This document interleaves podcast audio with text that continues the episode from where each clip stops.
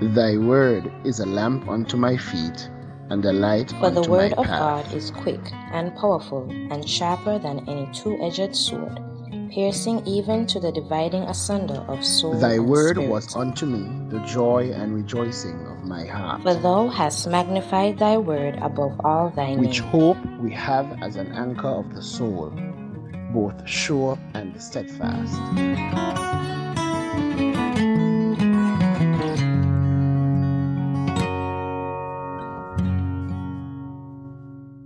A joy it is to be with you again today, and I would really love to share the last words of the Apostle Paul to a young man left to continue on the battlefield.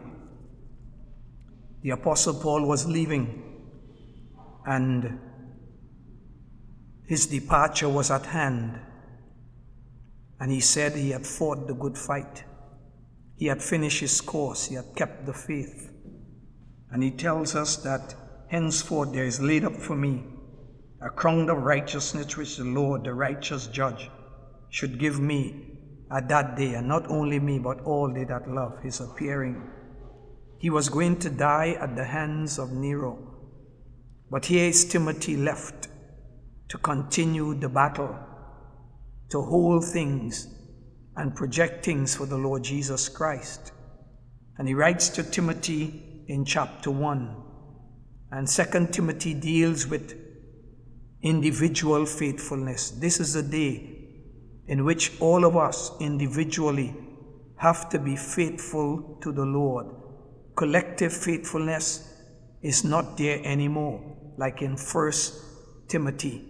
It says that we ought to know to behave ourselves in the house of God, the pillar and ground of the truth.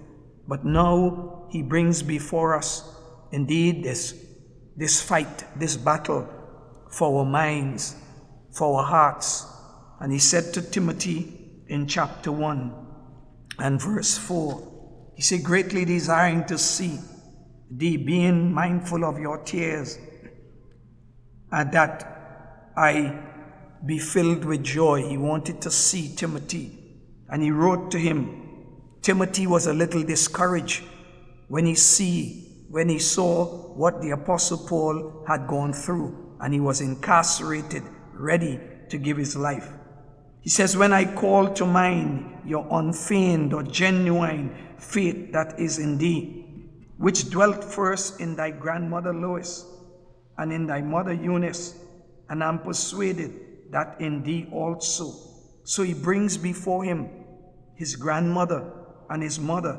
His grandmother's name made no standard bearer. When you look for someone to bear the testimony, to lift the banner of the Lord Jesus Christ, they were diminishing. So he's saying to Timothy, You hold on. And his mother's name means happy victory. You can be victorious in our Lord and Savior Jesus Christ. So don't give up the faith. Stand fast and hold that which God has committed to you. Likewise, he says, Wherefore I put thee in remembrance that you stir up the gift which is in thee by the putting on of hands, because Timothy was a young man, and here he was given a gift, and he was discouraged. He was not using it. So now the Apostle Paul encouraged him, tell others about the Lord Jesus Christ. Don't be ashamed of your faith. And he says, For God has not given us a spirit of fear, but a spirit of power and of love and of a sound mind, sound discretion. This is what has been given to us. So we don't have to be afraid because we are admonished to be strong in the Lord and in the power of his might. Verse 8 is the verse I really want to just spend a few minutes on. He says, Be not ashamed, therefore, of the testimony of the Lord, nor of me his prisoner, but be a partaker of the affliction of the gospel according to the power of God. Four things he brought before him. Be not ashamed of being a Christian. Don't be ashamed for standing up for Christ in a day where he's rejected despised and disowned and sent back to heaven. And they said, We'll not have this man to reign over us. He said to Timothy, Don't be ashamed of the Lord. Don't be ashamed to let others know you have decided to follow Jesus. Don't be a secret disciple. The Lord Jesus said to some, Indeed, if you will follow me, you must deny yourself, pick up your cross daily, and follow and follow me. Indeed, because why?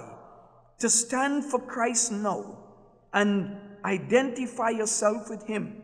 When He comes again, you will be indeed ruling and reigning with Christ. So don't be ashamed. He says also, secondly, and he says, Know of me his prisoner.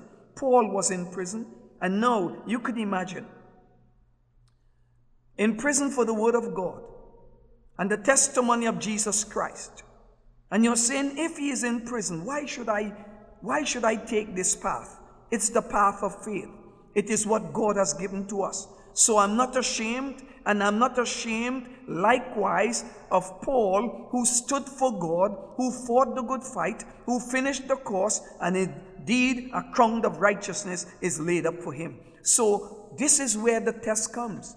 Everyone can say they're Christian, but when it comes to suffering for Christ, you find many give up the path. He said, thirdly, he said, take affliction of the gospel.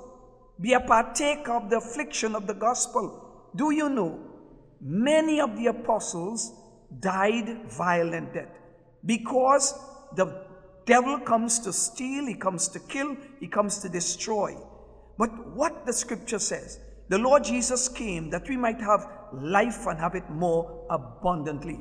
So be a partaker of the affliction of the gospel. Stand for it because the gospel is good news, is the power of God unto salvation to the Jew first and also to the Greek. The gospel is Jesus died for our sins according to the scriptures, and he was buried, and he rose again from the dead, and he's coming again. Then he tells them, he says, according to the power of God. There's a power that is working in us and for us. Greater is he that is in us than he that is in the world. So the Apostle Paul encouraged Timothy don't be ashamed to tell others you are Christian. Don't be ashamed to tell others, yes, I believe in Christ. Also, seeing Paul in prison, don't be ashamed. Be a partaker of the affliction of the gospel and also realize greater is he that is in you than he that is in the world. May these few thoughts encourage you to go on for our Lord and Savior, Jesus Christ. Amen.